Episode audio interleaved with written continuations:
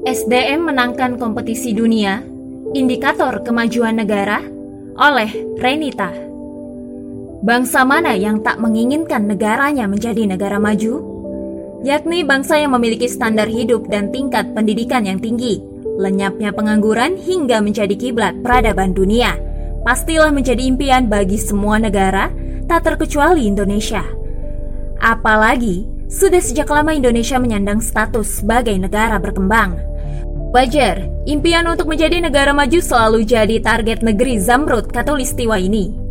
Berkaitan dengan ini, Menteri Keuangan Sri Mulyani pun membeberkan indikator negara maju yang menjadi target Indonesia pada 2045. Seperti dikutip dari antaranews.com, Menteri Keuangan Sri Mulyani mengungkapkan indikator menjadi negara maju bukan hanya pertumbuhan ekonomi harus berada pada posisi 5% setiap tahun, namun negara juga harus memiliki sumber daya manusia berkualitas yang dapat memenangi kompetisi tingkat dunia.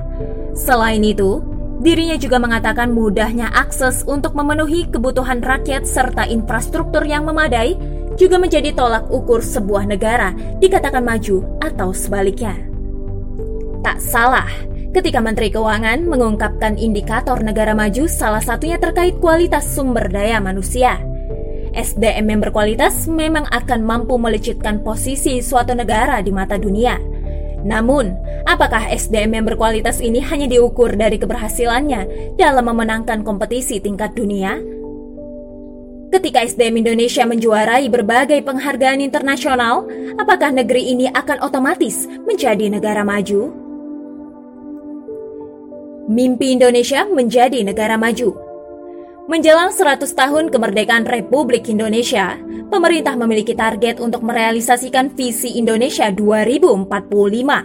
Semua visi tersebut ditujukan agar Indonesia menjadi negara maju, adil dan makmur dalam bingkai NKRI. Indonesia juga diharapkan menjadi salah satu lima kekuatan ekonomi dunia dengan kualitas SDM yang unggul serta menguasai ilmu pengetahuan dan teknologi pemerataan kesejahteraan rakyat, serta ketahanan nasional dan tata kelola kepemerintahan yang kuat dan berwibawa. Menteri Keuangan Sri Mulyani mengungkapkan banyak tantangan yang harus dilewati untuk mewujudkan impian ini, baik itu dari dalam negeri ataupun luar negeri. Dirinya juga menjelaskan upaya yang dilakukan pemerintah dan menjadi kunci penting untuk menjadi negara maju, yakni pertama, meningkatkan kualitas SDM, kualitas kesehatan dan bantuan sosial untuk masyarakat 40% bawah. Kedua, pembangunan infrastruktur yang masif. Ketiga, menyangkut institusi yang memiliki performa bagus dan efisien. Keempat, kemampuan negara untuk melakukan transformasi ekonomi, khususnya ekonomi digital gagal paham SDM berkualitas ala Menteri Keuangan. Potensi Indonesia untuk menjadi negara maju sebenarnya cukup besar jika saja pemerintah hari ini mampu mengelola dan memberdayakan SDM secara komprehensif dengan landasan visioner yang kuat. Kita lihat, Indonesia dihuni oleh penduduk dengan latar belakang suku, budaya, ras, agama yang beragam. Maka, bisa dikatakan Indonesia lebih stabil dalam menerima berbagai perbedaan, ditambah dengan semangat persatuan yang ada di dalamnya. Sayangnya, kerawanan konflik cukup tinggi di negeri ini akibat dari kesalahan sistem aturan yang diterapkan di dalamnya.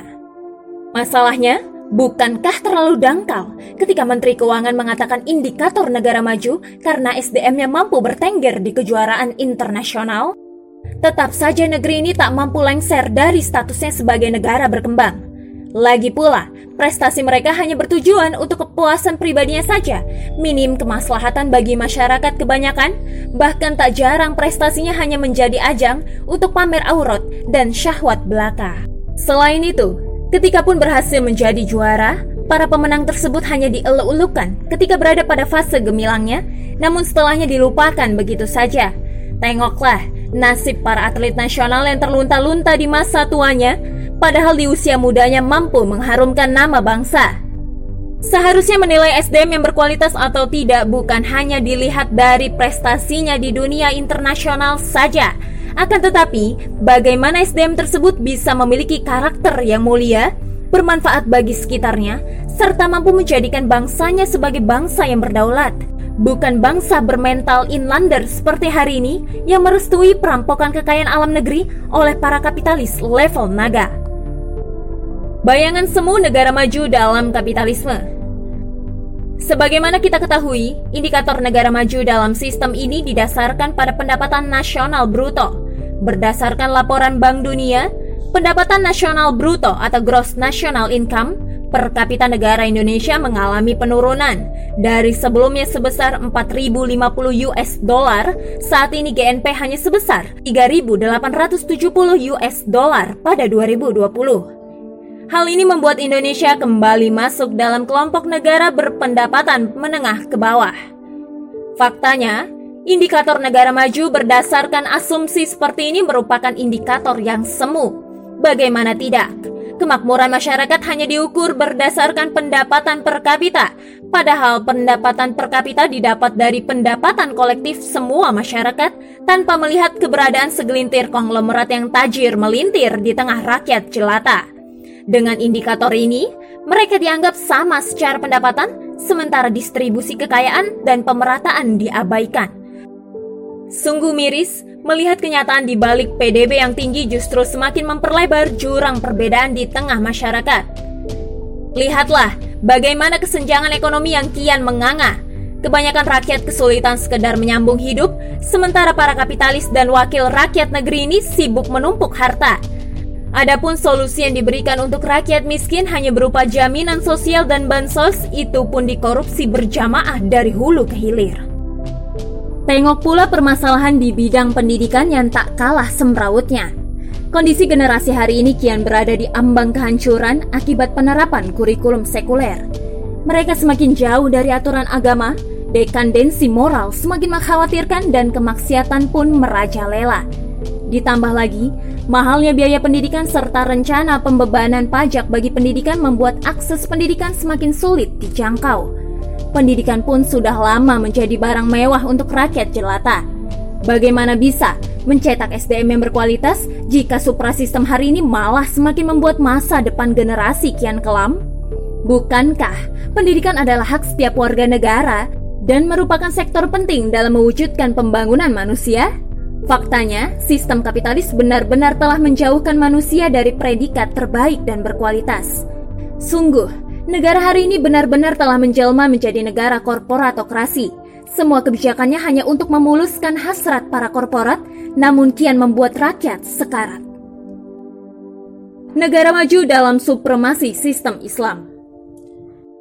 Bagaimanapun juga, Indonesia tidak akan bisa menjadi negara maju selama sistem yang mendominasi hari ini adalah sistem kapitalisme. Peliknya problematika yang muncul saat ini membutuhkan suprasistem tangguh yang tak hanya menyolusi sekedar masalah teknis dan bersifat pragmatis. Itulah sistem khilafah Islam yang mampu membebaskan umat dari segala kesulitan hidup menuju masa depan yang cemerlang. Sistem Islam bukan hanya mewujudkan negara menjadi maju, tetapi juga independen melalui seperangkat sistem bernegaranya. Sistem ekonomi Islam akan menerapkan sistem yang berkeadilan dan menyejahterakan masyarakat dengan mencukupi seluruh kebutuhan pokok dan kemudahan aksesnya, serta melenyapkan kesenjangan sosial, sehingga standar hidup masyarakat dalam keadaan layak dan stabil. Begitupun sistem pendidikan Islam akan menghasilkan manusia-manusia yang berkepribadian mulia dan mendedikasikan semua ilmunya untuk kemaslahatan umat dan negara. Bagi mereka yang dapat menyebarkan ilmunya melalui temuan teknologi, akan diberikan penghargaan oleh negara sebanding dengan jeripayah yang telah dilakukannya. Itulah potret SDM berkualitas hasil periayahan sistem Islam. Tak hanya cerdas, namun juga memiliki keimanan yang kokoh dan memberikan manfaat bagi kehidupan. Sistem politik Islam juga akan menjadikan negara berdaulat dan mandiri, tak bisa didikte oleh pihak asing. Karena sistem politiknya berbiaya murah, sehingga tak memerlukan bantuan modal dari para kapitalis culas yang hanya mementingkan pribadinya. Kepemimpinan dalam Islam tidak menyandarkan pada asas kepentingan, namun kesadaran akan tanggung jawabnya sebagai pelayan dan pengurus umat. Dalam hadis riwayat Al-Bukhari, Nabi Muhammad SAW bersabda, Imam atau khalifah adalah pengurus rakyat atau ro'in, dan ia bertanggung jawab atas pengurusan rakyatnya. Demikianlah Islam dengan ketangguhan sistemnya mampu mewujudkan negara maju dan berdaulat. Hanya dengan pelaksanaan sistem Islam secara kafah yang dapat mencetak SDM berkualitas, tidak hanya cerdas dan mengharumkan nama bangsa, tetapi juga berimtak, berkepribadian mulia, serta menyebarluaskan ilmunya demi kemaslahatan umat dan negara. Wallahu alam bisawab.